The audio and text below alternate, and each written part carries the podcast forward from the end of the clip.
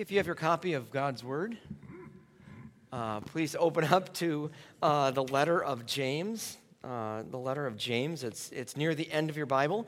Um, you'll see Hebrews and then James. If you see the Peters, you've gone too far. Uh, but uh, if you um, see Hebrews, you're not quite there yet. We're going to be in James chapter, excuse me, James chapter 3. And today marks the halfway point of our sermon series here in James. Um, I titled the series Faith in Real Life because that's essentially what James expounds upon and exhorts us to. it, it is ground level, nitty gritty view of what it looks like to live a life of faith. And so far, James has helped us understand what faith looks like in two different avenues. The first he, he addressed in chapter 1 is how, as a believer in the Lord Jesus Christ, do you deal with trials and temptations that come every single day in our lives? The second thing that he, deal, uh, that he deals with is and, it, and it, it goes throughout his entire letters. How do we live out this faith? What does it look like?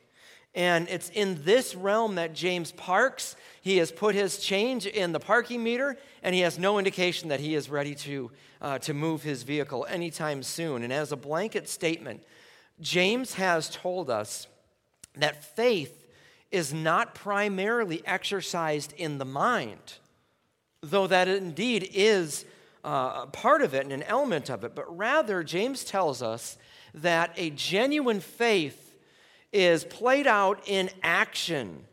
And as we have seen, salvation and faith are not the, the reward for doing good works or good actions, but rather good works or actions are the fruit. It is what naturally produces after trusting in the Lord Jesus Christ. And James tells us very specifically that if action has not been a part of our lives, then we have an obligation to examine whether or not our faith is truly genuine. And more specifically, James has been concerned with action in how we treat other people. You recall in, in chapter 1, verse 27, that James said that pure religion, true religion, one that's undefiled in the sight of God our Father, is one that, that visits widows and orphans in their distress and keeps themselves unstained from the world. And, and that translates into the fact that as Christians, we have the privilege and the duty uh, to be on the forefront for the care and protection of the most vulnerable in our community widows, children, orphans, the disenfranchised, the, the, the outcasts. And a few weeks ago in chapter uh, 2, verses 1 through 13, James taught us that true faith, real faith, doesn't show favoritism. And it's this idea that we must recognize that every human being has been made in the image and likeness of God our Father and thus is deserving of worth and dignity. Therefore, it is a sin to favor a rich person over someone who is poor, and vice versa. It is a sin to favor a poor person over a rich person racism in all its forms is a sin. Misogyny, and on the flip side, extreme feminism, is a sin against God. And in 119, James introduced the theme that he's going to work out a little bit in our passage today.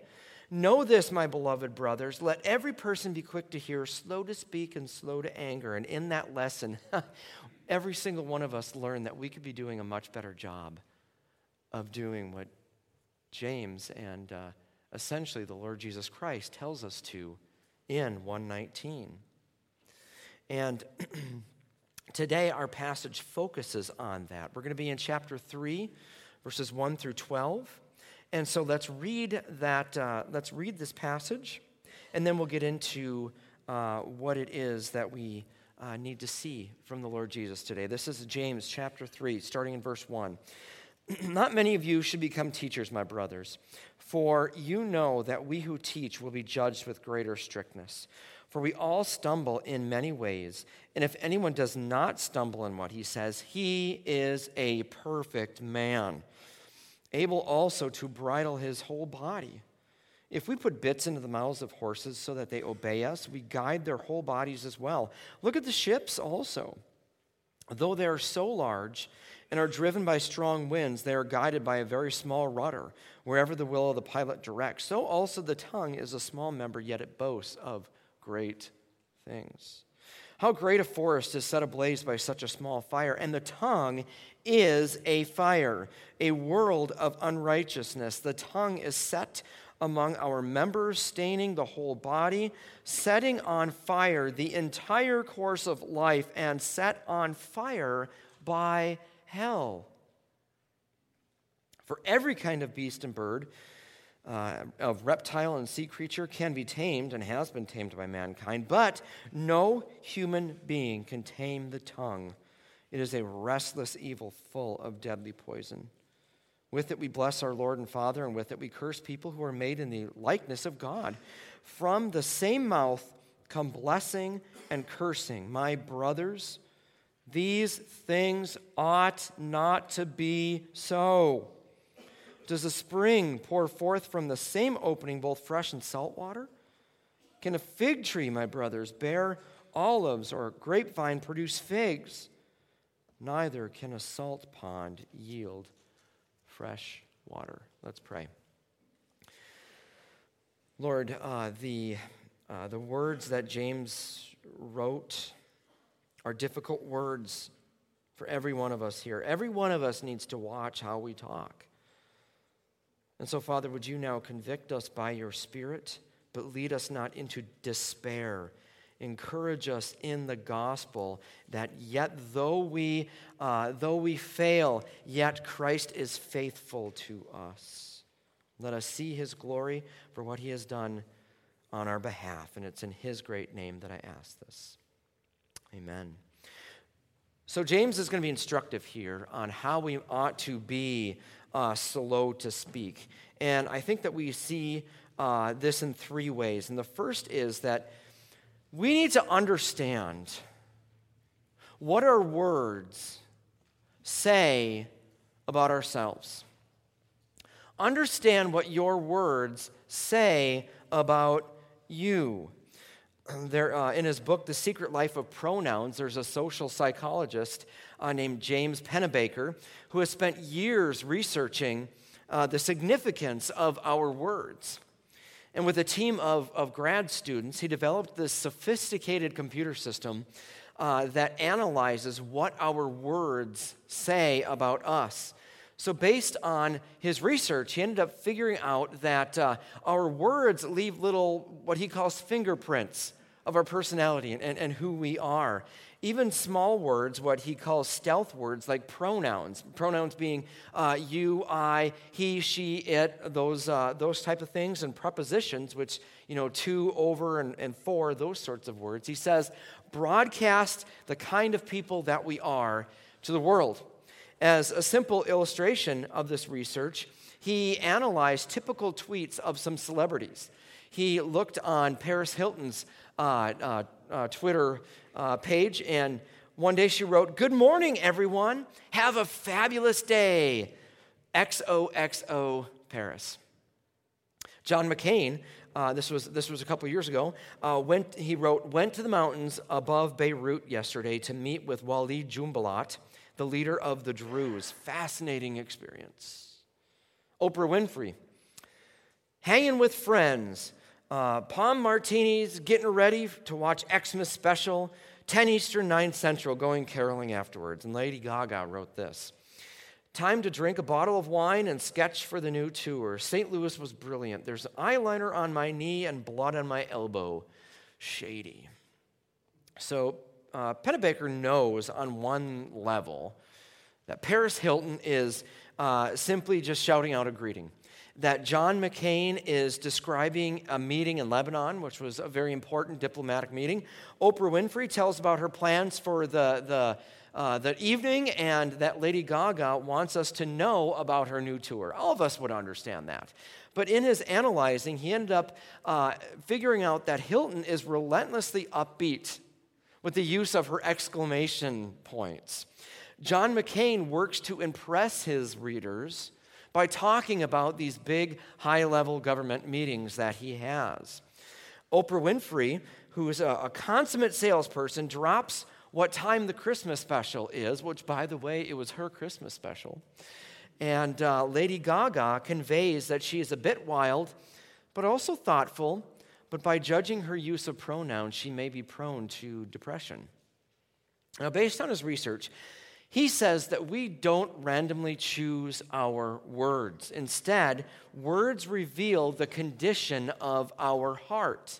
And as Pennebaker says, words act like powerful tools that excavate people's thoughts, feelings, motivations, and connections with other people. Now, it's interesting that this secular social psychologist recognizes through research what Jesus had said 2,000 years ago. Uh, you, will recall that there's this relationship between our hearts and what comes out of our, our mouths. In Luke chapter 6, check this out what Jesus said. He said, The good person out of the good treasure of his heart produces good, and the evil person out of, the tre- uh, out of evil treasure produces evil. For it is out of uh, the abundance of the heart that the mouth speaks. So, our words, in other words, our speech reveals what is truly going on in the epicenter of our lives. But there's also an element that what comes out of our mouths is what defiles us. Look what Jesus said in Mark chapter 7. He said, There's nothing outside a person that by going into him can defile him, but the things that come out of a person are what defile him. So, because of this, James wants us to come to the reality that we don't think um, we don't think about what we say much because our words are essentially another way for us to display whose kingdom we belong to. Our speech can either be a testimony to the faithfulness, goodness, kindness, patience, wonderful benevolence of our God or they can our hearts can display that uh, to the world that god is grouchy temperamental rude overbearing and perhaps hurtful. So let's dig into this.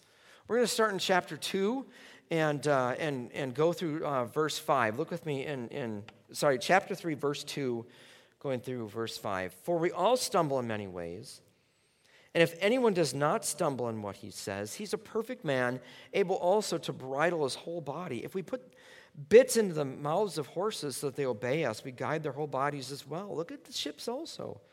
Though they're so large and are driven by strong winds, they're guided by a small rudder wherever the will of the pilot directs. So also, the tongue is a small member, yet it boasts of great things. How great a forest!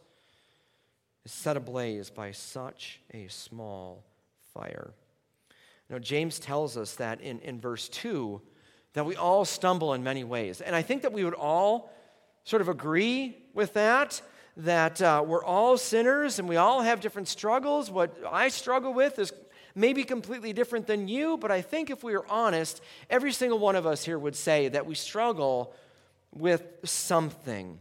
But it is interesting that James is, is not telling us this in order to assuage our guilt, but rather he is saying that because uh, we struggle in various ways, that it points to the fact that all these various issues in some way are related to the way we talk. Notice again in verse 2 if anyone does not stumble in what he says, he is a perfect man also able to bridle his whole body. So, in other words, because our mouths are so tied to our hearts, The mouth is a driving factor of self control in other areas of our lives. And he details this out with the uh, use of a couple illustrations. As you look at the, the letter of James, you see he's a master illustrator. Helps us understand. Look, if you look in verse 3, it says, If we put bits into the mouth of horses so that they obey us, we guide their bodies as well. So a bit is, it's typically this little metal bar that goes in the mouth of a horse. It's connected to this thing called a, uh, uh, connected to a bridle. And it is those things that when the, when the reins are on, they can guide the horse in any direction that the rider wants to go. And James is saying that our speech is like a bit. It will drive us. It will challenge us to wherever we, uh, wherever we are going. And if we are speaking in ways that aren't wholesome, jokes, insults, impatience, and lacking kindness. That then is going to trickle down in one way or another to the rest of our spiritual lives. And he gives, he, he likens it to a ship with a rudder. Now, a rudder is a, it's a tiny flap on the bottom of a, of a boat, uh, a, a larger ship, and, and compared with the rest of the ship, it's fairly small. One little motion from the pilot, that, the, the captain, the pilot, whatever you want to call him, he can turn this massive ship from this tiny rudder. Uh, rudder. Daniel Doriani, in his commentary, wrote this. He said, During World War II, the mightiest German battleship, the Bismarck, sank because its rudder failed. Germany had launched the Bismarck to attack Allied shipping. When the British Navy intercepted it, the Bismarck sank the Hood, which is the, the pride of Britain's Navy, in less than 10 minutes. The British put everything into a counterattack while the Bismarck, lightly damaged, steamed to the harbor. But one tiny plane dropped a torpedo that struck and irreparably damaged the Bismarck's rudder. The Bismarck could only go in circles. So within hours, dozens of ships and planes brought all their firepower against that one ship until it sank. Rudders on a ship are very important. Spiritual rudders, metaphorical rudders are also very crucial.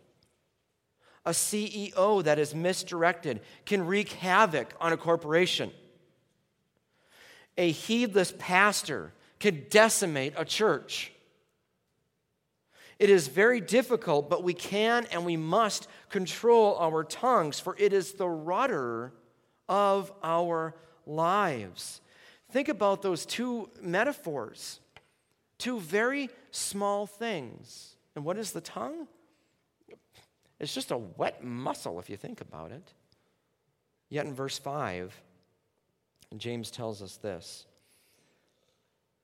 How great a forest is set ablaze by such a fire. And James, as the master illustrator here, he gives this, this metaphor of a fire, and it seems logical to me that James is using this metaphor really in, in two senses. The first is, uh, on the one hand, he uses it to illustrate how our speech affects others. That's going to be our second point here. But also, uh, James is saying that our lives are sort of like a forest that uh, our tongues can act as sort of this match that can light this huge fire in a matter of, of moments. And how many forest fires have there been found to have been started because someone did something stupid with a, a small little lighter or a small little match when the ground is very, very dry?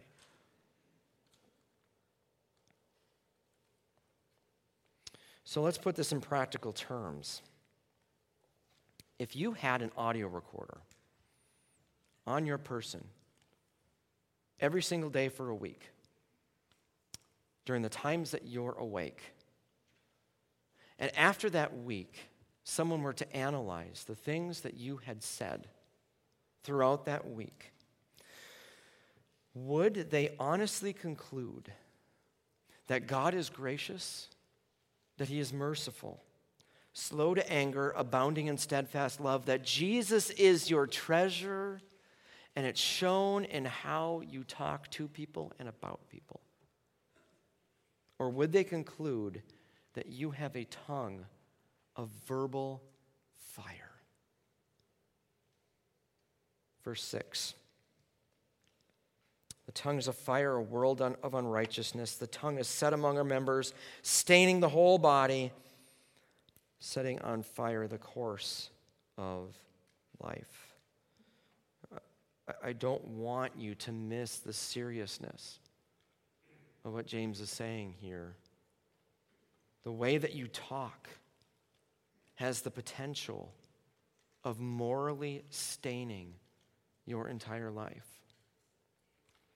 James says that it sets the course of your life, it sets the tone.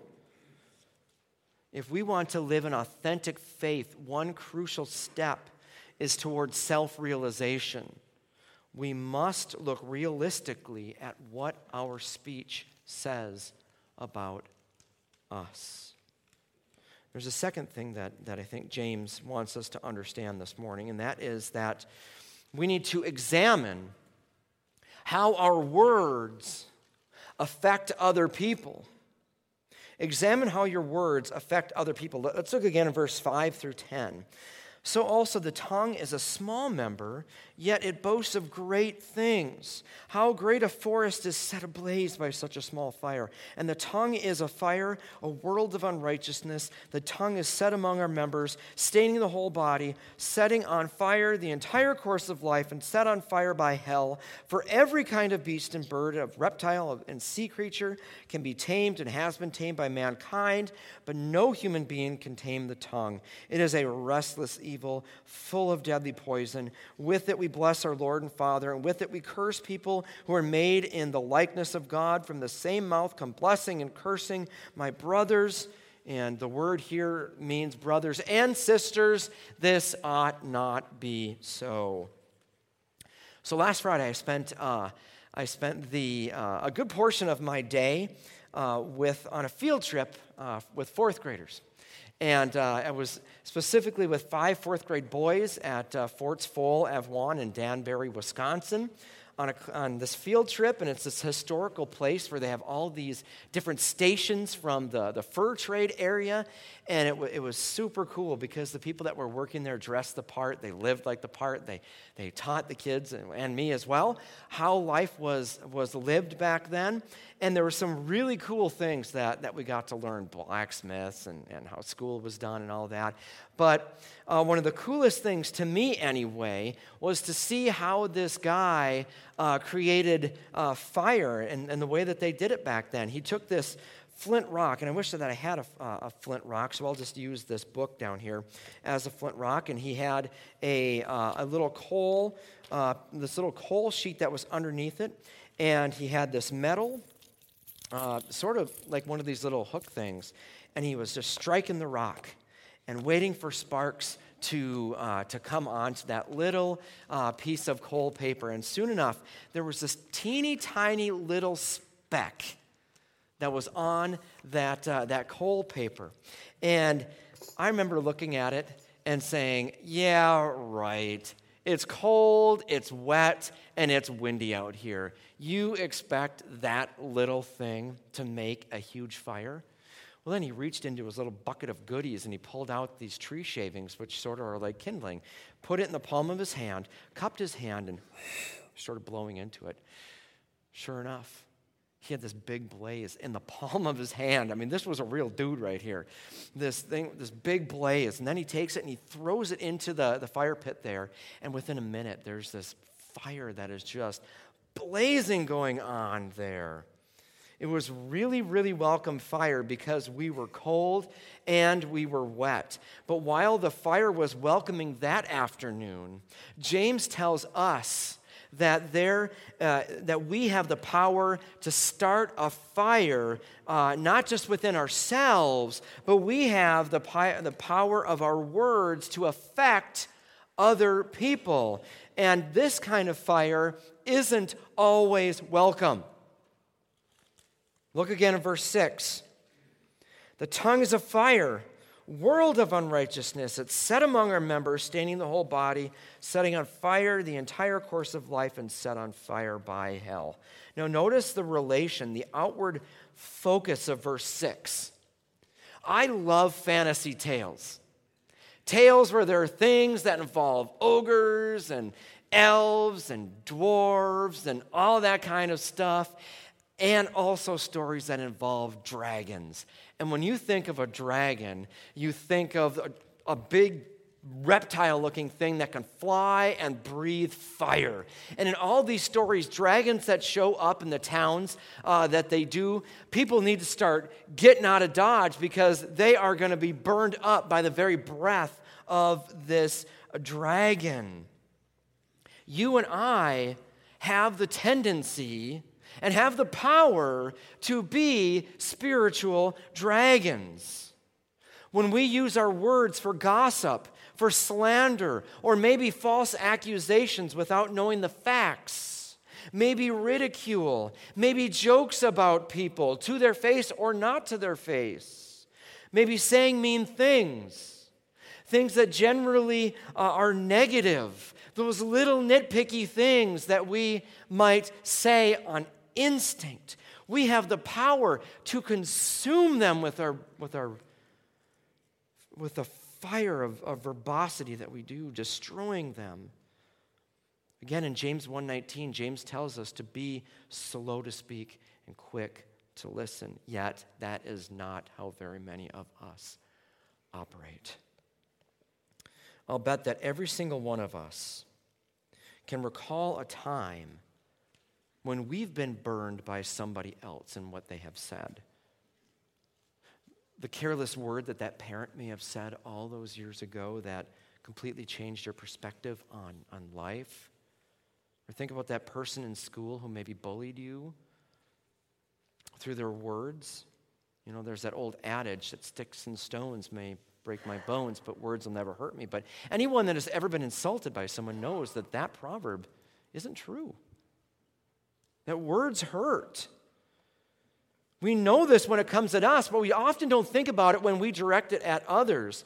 Words are so powerful that I can remember being in the fifth grade when I witnessed someone crushed by words so badly that it affects me even today.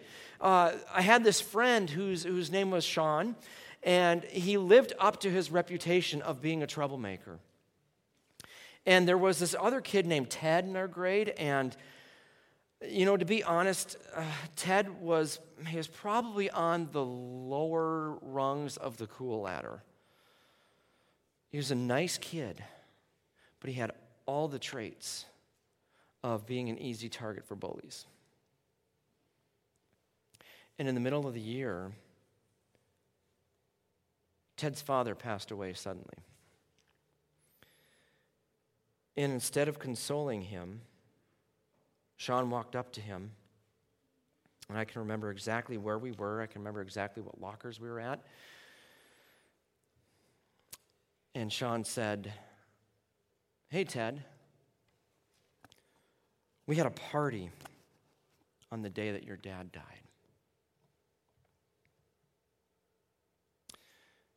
And I was 11 years old, and I remember thinking, how cruel.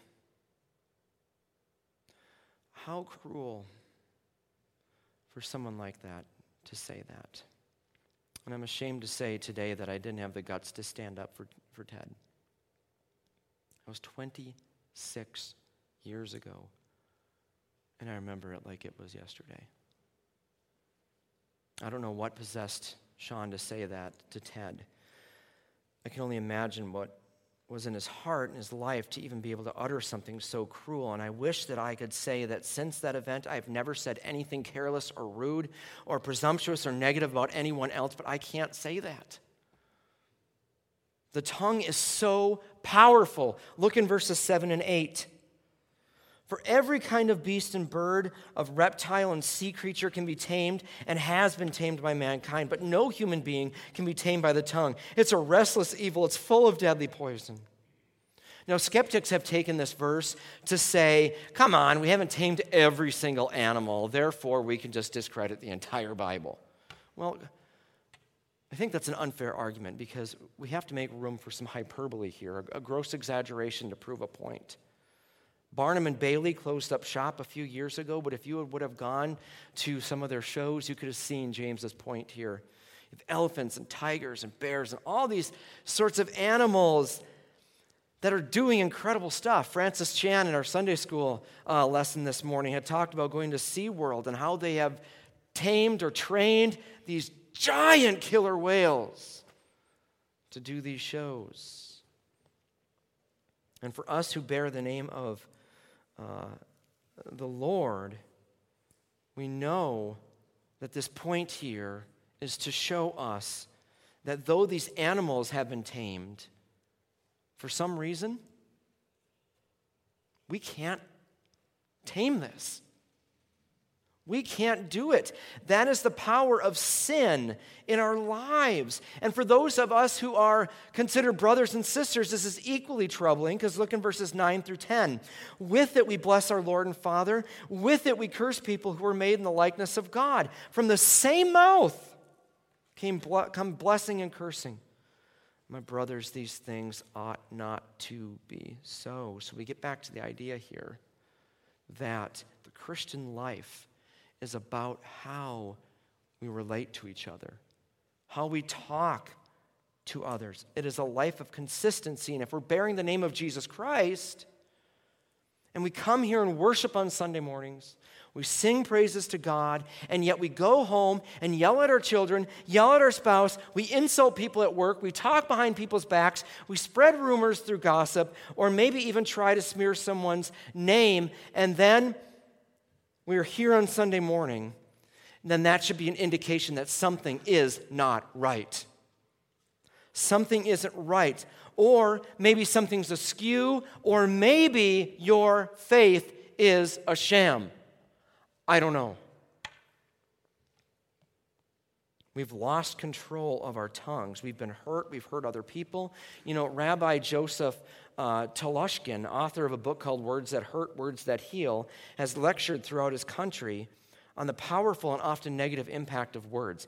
In his, uh, uh, in his presentations, he'll often ask his audience, Can you go 24 hours without saying any unkind thing about someone else at all? And invariably, a small number of listeners will say, Of course I can. But the vast majority of people kind of chuckle because there's no way. They know that they can't do something like that. And so Telushkin responds Those who can't answer yes must recognize that you have a serious problem. If you cannot go 24 hours without drinking liquor, you have an addiction to alcohol. If you cannot go 24 hours without smoking a cigarette, you are addicted to cigarettes. Similarly, if you can't go 24 hours without saying an unkind word about others, then you have lost control of your tongue. And let me tell you, it's okay to grieve about that. It is okay to come to grips with where we are. It's okay to be emotional about the fact that we are not who God has called us to be. And once we come to that realization, we wash our faces and we walk in the direction of hope. And that's the third point here is that we need to grasp our inability to control our tongues and take hold of the remedy. This is a quick point. James has already been describing the immense power of our tongues on others and us, directs the course of our lives. It can actually direct the course of someone else's life. But in verses 11 and 12, James tells us the extent of what our tongue says about us. Look in verse 11. Does a spring pour forth from the same opening both fresh and salt water? Can a fig tree, my brothers, bear olives or a grapevine produce figs? Neither can a salt pond yield fresh water. So catch the subtle change that James makes here in regards to our tongue. Why can't a spring pour forth both fresh and salt water? It's because the root of a spring that pours fresh water is fresh water.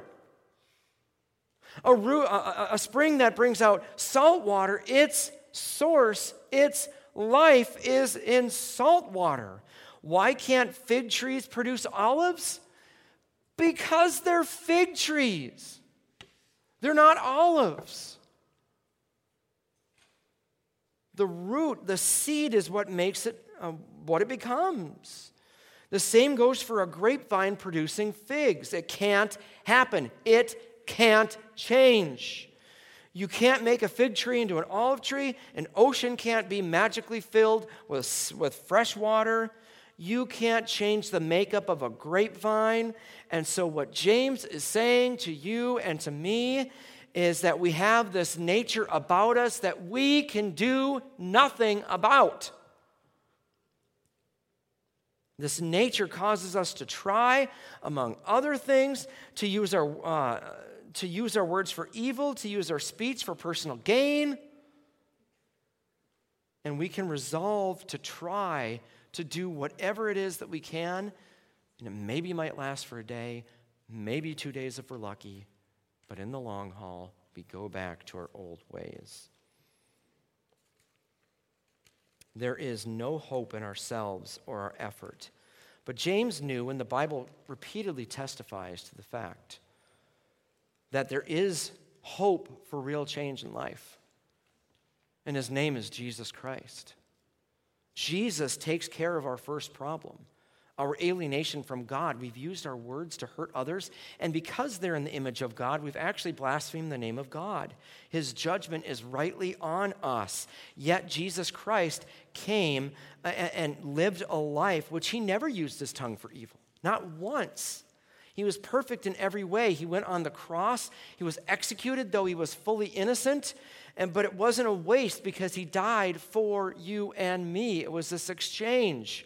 His death was ordained by God, the Father, to pay the price for our sin on our behalf.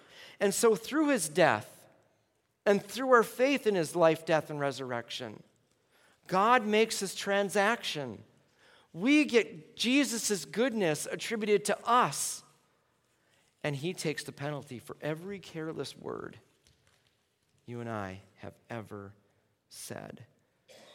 So maybe you're here today and you've realized how much your tongue has been a problem and you need help. The answer isn't going to a counselor. The answer isn't necessarily medication in the way that you talk. You need a Savior who will redeem you from that nature. And that Savior is given to us in Jesus Christ. But finally, Jesus takes care of our second problem that we have no control of our tongues. Through faith, God gives us two things He gives us a new heart, He gives us a new nature, one in which we're no longer in bondage to sin. Uh, we no longer desire it. We want the things of God.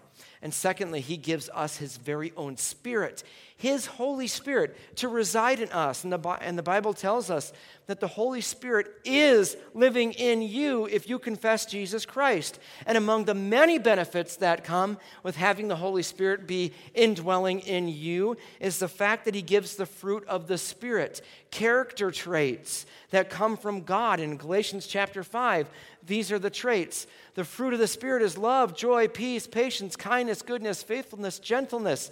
And read it with me self control. Against such things, there is no law. And it is the self control that we desperately need in Jesus Christ. So maybe you're here today and you've received Jesus. He is your Lord and Savior, your deliverer. You acknowledge that you have the Spirit of God living in you, yet you haven't taken hold of the gift of the Holy Spirit of self control. Know, firstly, it is yours in Christ Jesus. It is yours. And know, secondly, that if we ask Him, He will provide more. He will give us more of Him, He will give us that self control. And thirdly, we also need to know that we cannot be perfect here. You will not make 100% all the time in this, but little by little, God is making you more like Jesus if you move toward Him every day. God will totally forgive you in Christ Jesus. And go to those, uh, and result of that is going to those whom you have wronged by your tongue and asking for forgiveness from them as well. We have a very gracious, merciful, kind God who has overlooked your sin of your words and given us Christ Jesus. This morning, go to him, ask for forgiveness, and from here on out, by the power of the Holy Spirit, let's watch our mouths. Let's pray. Heavenly Father, Lord, we all need desperately need help in this. Lord, we live in such a negative world. Turn on the TV right now, God, and what do we see? We see nothing but politicians slamming other politicians. How does that not affect our psyche, God? Would you help us today to rise up over the negativity that's in our culture? Rise up against the negativity that maybe we are, uh, the damage that we are creating in ourselves. Give us the power of the Holy Spirit to have self control, God, that we can live lives that are pleasing and honoring to you, God. Let us not complain, let us not grumble, but let us live as lights for Jesus here. Do that work in our hearts. We plead with you, Lord. And it's in Jesus' name that we ask this. Amen.